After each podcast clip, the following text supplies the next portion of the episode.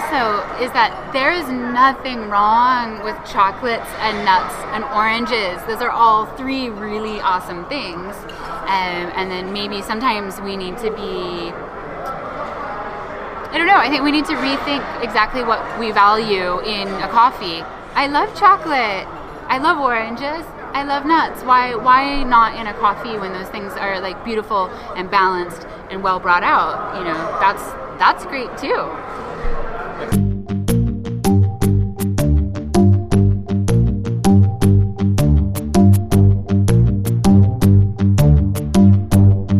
Ahojte kávomilci. Vítajte pri ďalšom pokračovaní cyklu na KVS. Tento raz máme pri mikrofóne Sabin Periš a budeme sa baviť o jej antropologickom výskume, ktorý je zameraný na spotrebu výberovej kávy v Brazílii ako producentskej zemi. A taktiež je prispievateľkou do populárneho kávového časopisu Standard Magazine, kde za svoj jeden článok a Woman je aj nominovaná na najlepší článok roku v ankete od Sprač, populárneho kávového portálu. Je sa určite na čo tešiť. Hello, Okay. Sabine. How are you doing? Yeah, I'm doing very well. I'm also really tired because it's day three of Semana Internacional de Café, the final day. So, is this a like a every year event here held in Belo Horizonte? Yep, this event is here in Belo every year. I think this is only the fourth year it's been in this form. It was much smaller before and it had a different name, um, but then they really saw like there was so much demand, it was growing really quickly, so they, they extended it to longer. It was only two days before, um, and now they have the whole semana. Semana. Uh, Semana uh, means It means week. The fair still only goes for three days, but there's lots of events on either side outside of the convention center. uh, I know that you had a few talks here at the expo. Uh, what, what what were the talks about? Yeah, so last night I gave a lecture about external perceptions of Brazilian coffee. So, how people that live in Europe and North America and are specialty coffee consumers think about Brazilian coffee. Um, and I know many of us are still thinking of Brazilian coffee as a really good espresso base, something something we can use for our blends. And we're, we're only now, really, in the last couple years, have, have started to go, oh, hold on, we can make some really awesome single origins from here. Um, I've, I've seen maybe in the last just two or three years a really big turn to using some Brazilian beans in manual brewing, which you didn't often see before. Um, so yeah, I was talking with a group of baristas, roasters, and producers about how people have been slowly making this shift. Um, it's definitely gone along with an increase in interest of natural coffees because Brazil produces so many natural coffees, and you know we've all started to like those a lot more in the last couple of years. Been more interested in this fermentation flavor. All right. Um, what's your personal opinion if you when you compare um, like the Europe, European or American? Because you're American, I am. uh, but you defected, as you said. Yes, yes. Uh, I'm unfortunately American, but I haven't lived there in some long time, so you know. So, what is your perception of Brazilian coffee? Well, so I lived here in Brazil for a year, and my perception of Brazilian coffee as someone who was consuming it in Brazil um, was that in terms of the consumption style, they brew things with a, like a really intense brew ratio. Like one to ten is totally normal here, and I was like, oh my god, I'm gonna die. This is this is insane. But then when I took some of these coffees and I tried to make them how I make some of the things that I have normally in England that are that are roasted really lightly, that are are maybe coming from some of the African countries, I realized that actually some of these coffees don't want to be you know, kind of at 1 to 16. 1 to 10, still way too much for me, but I kind of slowly started to change my consumption habits to, to better reflect what the coffee was capable of giving and what it, what it wanted. And so, in terms of when I'm away from Brazil, and I'm drinking Brazilian coffee abroad, you know, I still often don't reach for it first when I want something really, really exciting, when I want something like, oh, this is crazy. Um, except when I know that there's a lot of really um, exciting, cool, innovative um, post-harvest processing that's happening here. So I'll go, I'll go for like a Brazilian that's got some kind of crazy maceration process. Um, if I want a Brazilian just for like a, a pour over, um, but Like, um, carbonic maceration is a thing here now. Yeah, yeah, it's been happening um, quite a lot. And the, the woman who's competing today in the finals of the Brewers Cup, uh, she's from Switzerland, and I'm sorry, I can't recall which shop she's representing. Um, but she is very lovely, and she is using a Brazilian coffee that's a semi-carbonic maceration, um, and the variety is called Laurina, and it's a, it's a, I believe it's a mutation of Bourbon. Yeah, it's Yeah. a like low caffeine Yeah. and low bitterness variety. Yeah. Fifty percent less uh, caffeine. Yeah, it, it's so sweet because it doesn't have that caffeine. There's none of that, none of that bitterness. Uh, yeah, so I think Brazilian coffees, I, I really, really like them. For my own personal drinking style, kind of not what I want. Like in the afternoon, they're still kind of like my morning, like let's get charging kind of coffee. Especially now that I'm thinking about trying to brew them in a style sort of more like a Brazilian to to reflect like maybe what the coffee wants to be. Um, what's the perception of Brazilians to Brazilian coffee? Oh, well, of course they think their coffee is the best coffee in the world because they've made it with love, you know? So that's one of the difficult things when I do talk to producers and consumers here about what we think about outside and how we're really kind of just starting to take Brazilian coffee seriously as not just a big, big quantity producer. Uh, sometimes they're kind of shocked or a little disappointed, but um, I do think it just comes down to communicating better. Um, that you know, Brazilian specialty coffee is still it's, it's a very new industry and you know coffee takes a long time to grow. We need to go through a few cycles to really like hone our technical production skills. So the really really high quality brazilian stuff is honestly just now only starting to enter the market. So it's really about communicating that hey over the last you know couple of growing cycles the last 10 years the quality has improved so much. And that message is starting to be heard i've seen so many foreigners here this week you know really be surprised at what they're tasting and, Yeah. Yes, we do. Yeah, it's really because Yeah. we tried some like uh, totally killers Yeah, in, the, in yeah. the cup. Like it tastes like Kenyans uh, profile coffee or Ethiopians really floral. yeah exactly not every coffee in brazil is chocolates Yeah. and nuts Yeah, and yeah, oranges That, that, that's the, That, our that was our perception. Yeah. Yeah, that Yeah. our perception of coffee. And so that's an important point also is that there is nothing wrong with chocolates and nuts and oranges. Those are all three really awesome things. Um, and then maybe sometimes we need to be I don't know. I think we need to rethink exactly what we value in a coffee. I love chocolate. I love oranges. I love nuts. Why why not in a coffee when those things are like beautiful and balanced and well brought out? You know, that's that's great too.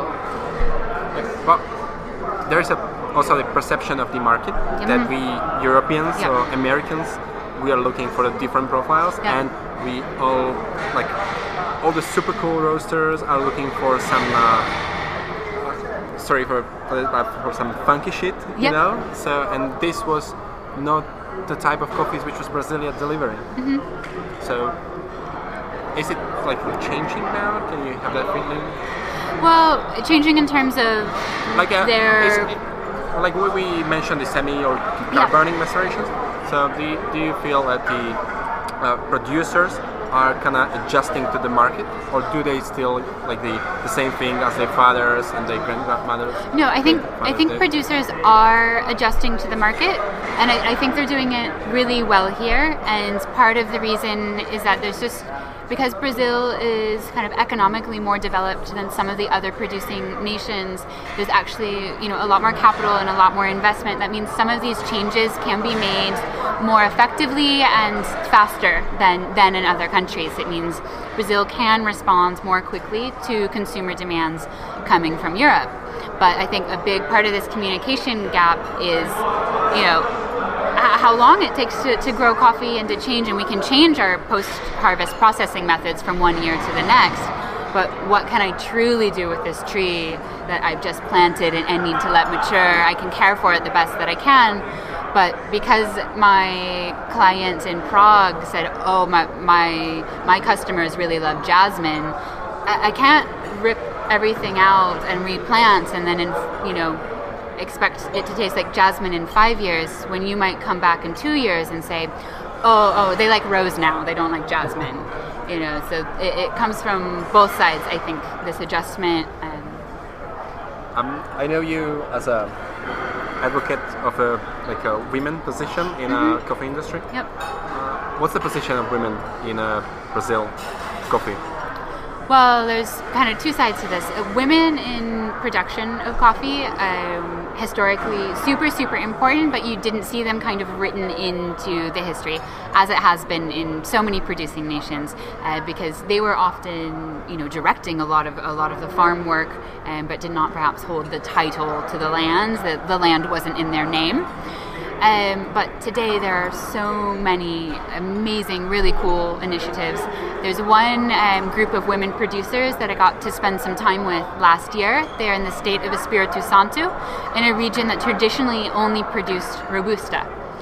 And then they kind of got together and then they said, Well, we've got all these little farms and we're not quite sure what to do with them.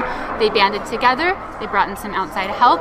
They're planting just amazing, amazing crops of Arabica now. Um, I actually have some of their stuff in my bag right, right now. I'm taking it back to England, um, some from this year's harvest. I got to see them preparing for that.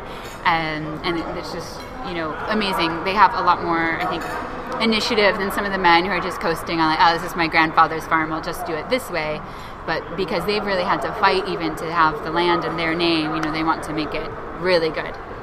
Um, yeah, in terms of the sort of more consumer orientated side, um, I have actually seen, like I said, I spent a year living here.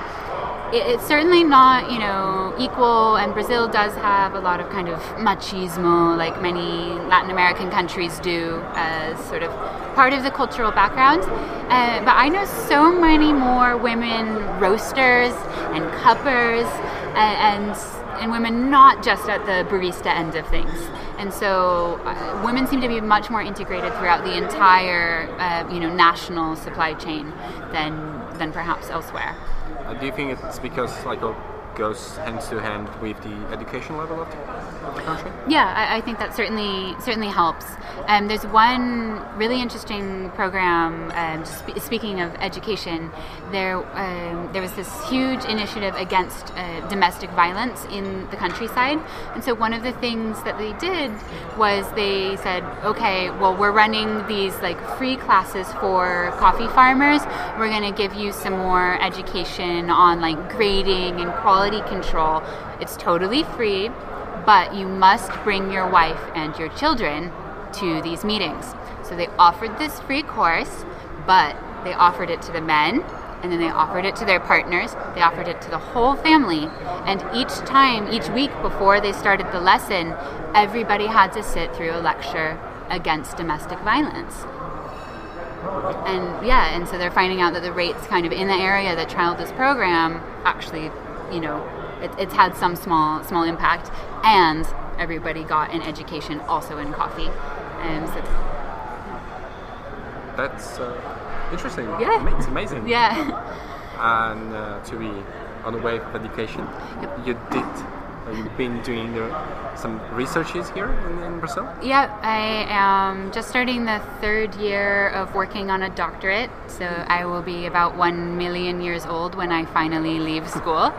Um, And yeah, so I'm working on my doctorate right now in anthropology. I'm a material and economic anthropologist, so I look at how material goods and their circulation in the economy uh, have social impacts.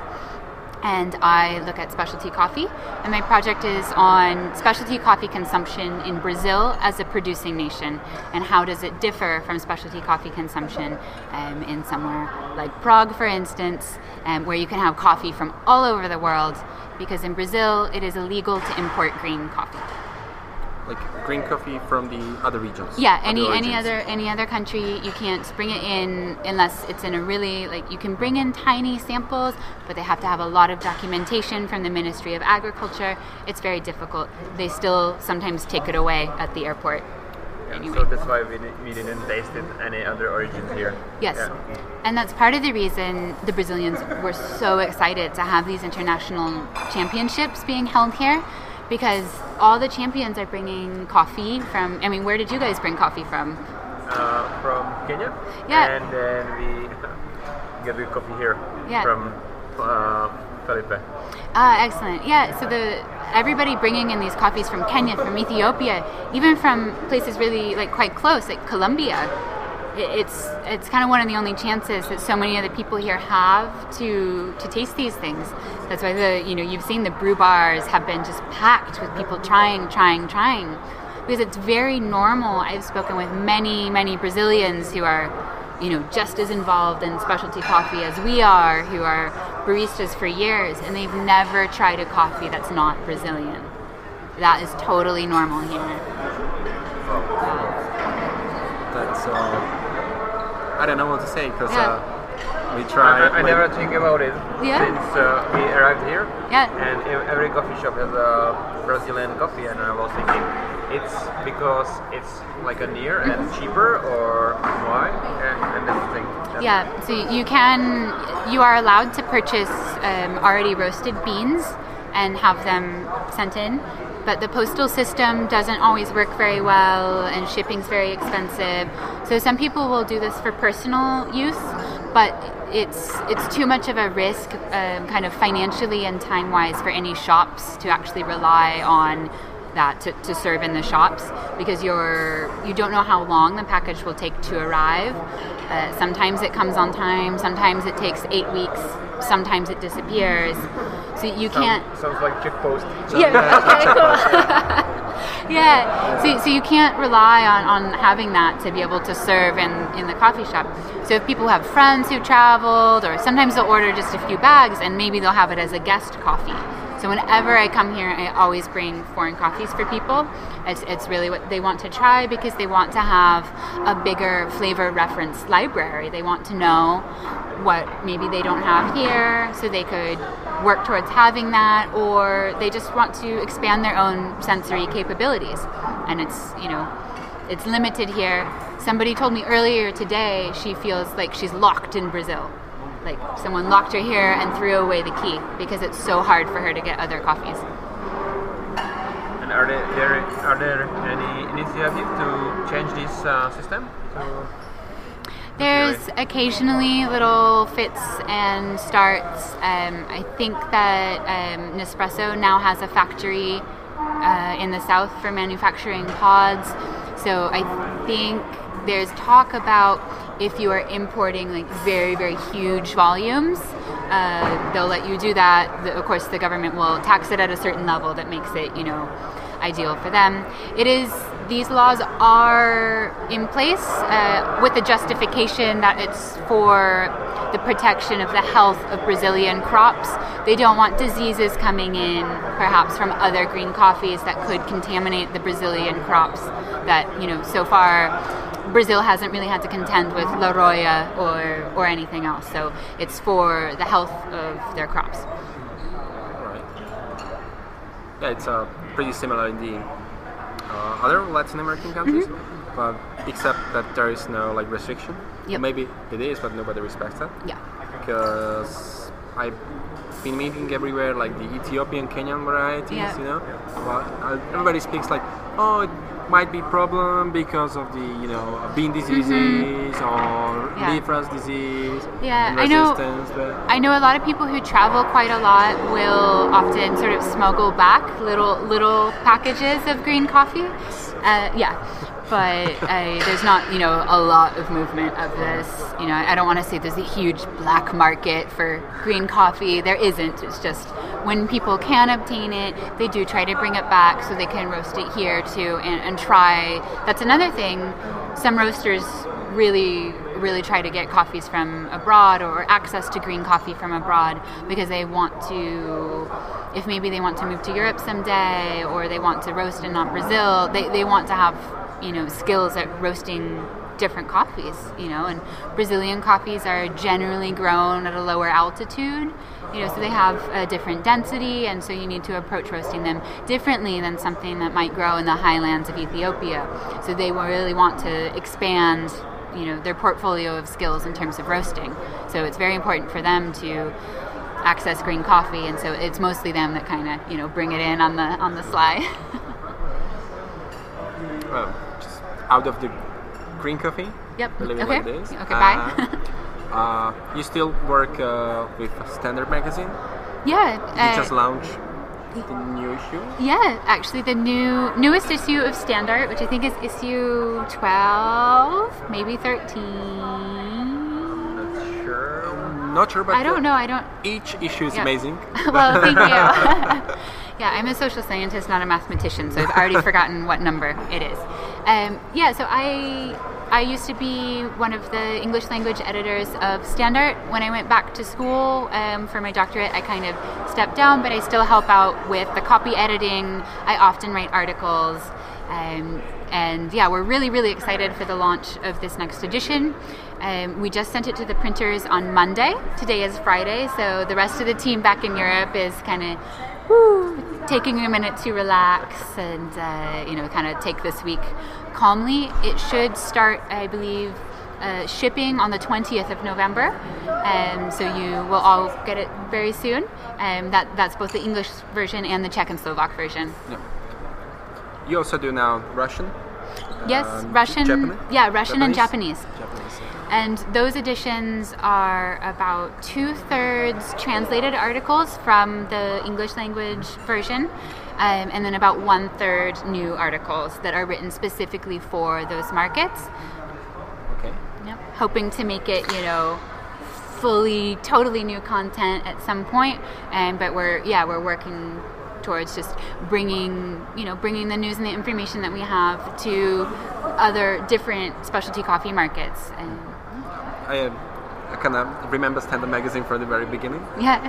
Uh, but can you see any like a development in uh, like printed media? Because the, the time Standart Magazine Hmm. started, it was like uh, the time like printing media is going to be, you know it's going to die, you know, Yeah. disappear. Poof. Only internet and only like the I don't know how to say it in English, like the readers, you know? Yeah, the readers, Yeah, yeah. the readers.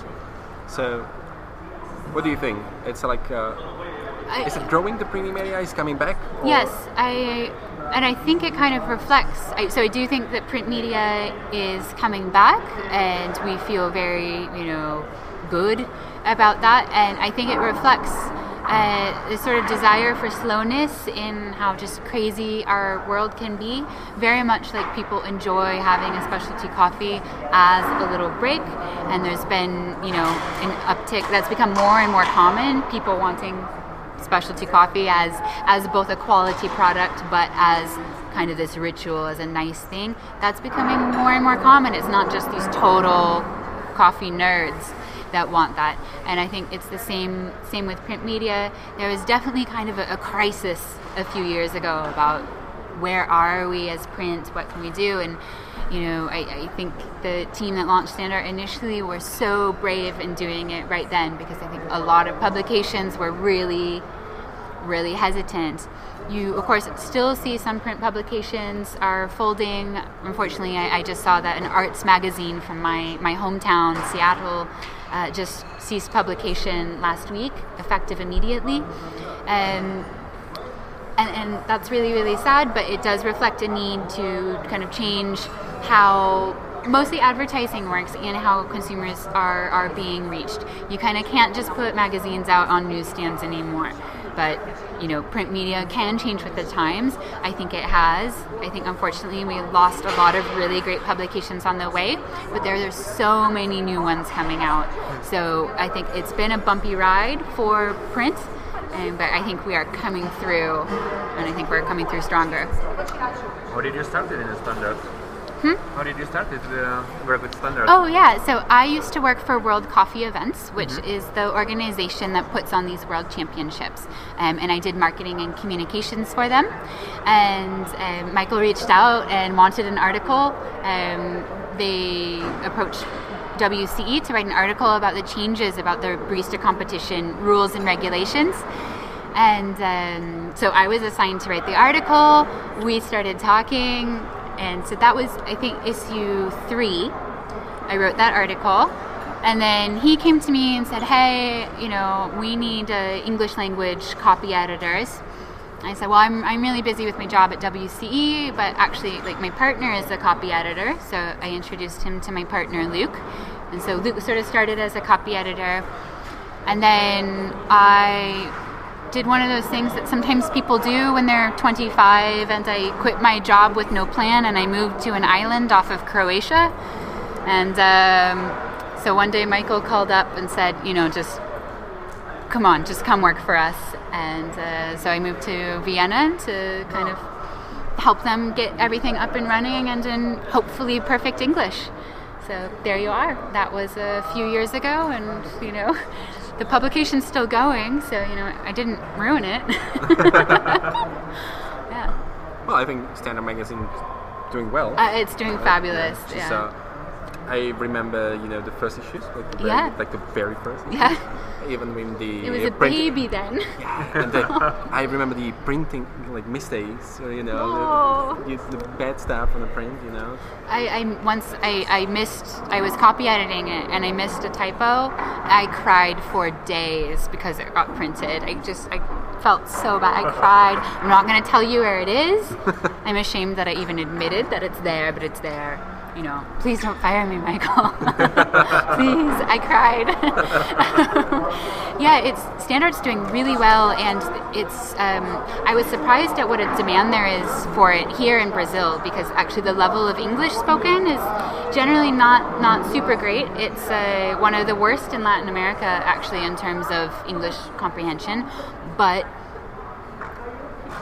you know there's an there's enough people they really want it i am very often kind of smuggling suitcases of it into here and then sending them out uh, because like we said the postal system's a little little iffy so we lost one box in the mail and decided internal post is okay international uh, you know, you have to be careful.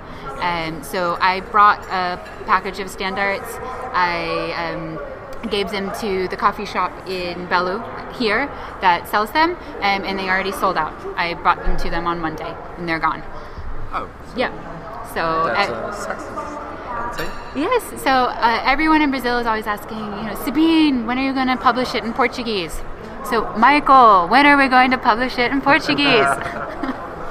Um, you already have some Portuguese. Uh, how did you say it? Or like uh, corrector, or what was the word for that? Editor. Oh, yeah, Editor, yeah. Yeah, so I do, I give a lot of my talks in Portuguese. I, I write articles uh, for other publications, sometimes in Portuguese. And I work with an amazing woman who runs a podcast about coffee here in Brazil. And she's also a coffee journalist. And she is my designated editor. So thank you. Thank you, Kelly Stein, because she stops me from making horrible errors in Portuguese all the time. Um, so, you know, maybe if I learn Czech and Slovak, I will have to find, you know, my Czech and Slovak version of Kelly, um, because I think without her, I probably would have died or, you know, would have been laughed out of a lecture. so, Um, how do people react to you as a foreigner Mm-hmm. uh, speaking Portuguese? uh, honestly, I think they really like it, and people are very surprised often. Um, particularly if I say I'm American, I've had people say, "No, no, you're not. Americans don't learn Portuguese. You must be French." Like, I, I wouldn't lie to you. I wish I wasn't American, so I wouldn't lie to you about that, you know. I would probably more readily lie and say, oh, I'm French, you know. But they don't believe me. Um, but I like it. It's a really wonderful language. I think it's very beautiful. I've studied for quite a few years. I studied anthropology and Latin American studies when I did university as an undergraduate, um, and I specialized in Portuguese and Brazilian history. Uh, wouldn't it be easy to specialize in Spanish? You know, it's more spread. yeah, um, most people in my course went into Spanish. You could choose either Spanish or Portuguese. Uh, so I think there were 40 people doing Spanish, and it was me and four more people in Portuguese. So I think that helped me learn really quickly because we each had a lot more individual attention in the classes. And I'm glad I picked Portuguese. I am studying Spanish now, and my Spanish teacher is always very mad at me because I just sort of finish things with Portuguese and think that I'm speaking Spanish because it's so similar. So that's my big challenge now is to learn how to speak Spanish and not Portuñol. Uh, say- again. Is It's a Portuguese Espanol. Portuñol. so that that's what I speak, not Spanish. Okay. Um, we get an obvious question for everybody. Okay. What do you do oh. when you're not working? Oh, when I'm not working, what do I do? Uh, I am working so often that I think when I'm not working, I'm sleeping. Mo- Mostly right now. Uh, yeah, like I said, I'm in the third year of my doctorate, so unfortunately, I work way too much. Um, but actually, I'm secretly kind of like a grandmother, and I like to do needlework and embroidery. So yeah, I sew things and I read novels. Um, so actually, I'm. That's my deep dark secret. Is I'm very boring. Um, Yeah. I don't fight you. Thank you, but you know, I'd rather like sit at home and drink tea and like sew than you know go to a party. Um, we got some kids recently. Oh, uh, yeah? So we know how it is. okay. yeah. Oh, both of you. Oh Yeah. wow. Oh, congratulations. I did. I knew about you. I didn't realize you did too. Oh no. Yeah, we kind of like to drink tea Yeah, at home as yeah. well. Yeah. Yeah, I, I keep I have the excuse, you know, that uh, people keep asking me when I'll have kids. I say, well, after after I have my thesis, you know, that's so Yeah. I, I can fend them off for a few more years. That, that's why I wrote you yesterday when Yeah. uh, we were coming to party. Oh yeah, And you wrote back that you're not coming, you're sleeping, so you were really reasonable. Yeah. this, yeah. yeah. He said he understood. So yeah, yeah. You gonna sleep today? Like, I think um, no party. I, am going like a coma at eight. yeah, I I, I, I think that's fair. Yeah. Oh. Okay. Um, thank you. thank you very Well, much. No, well, th- thank you guys very much. Tak to bol rozhovor so Sabim Periš. Ďakujeme vám za vašu pozornosť.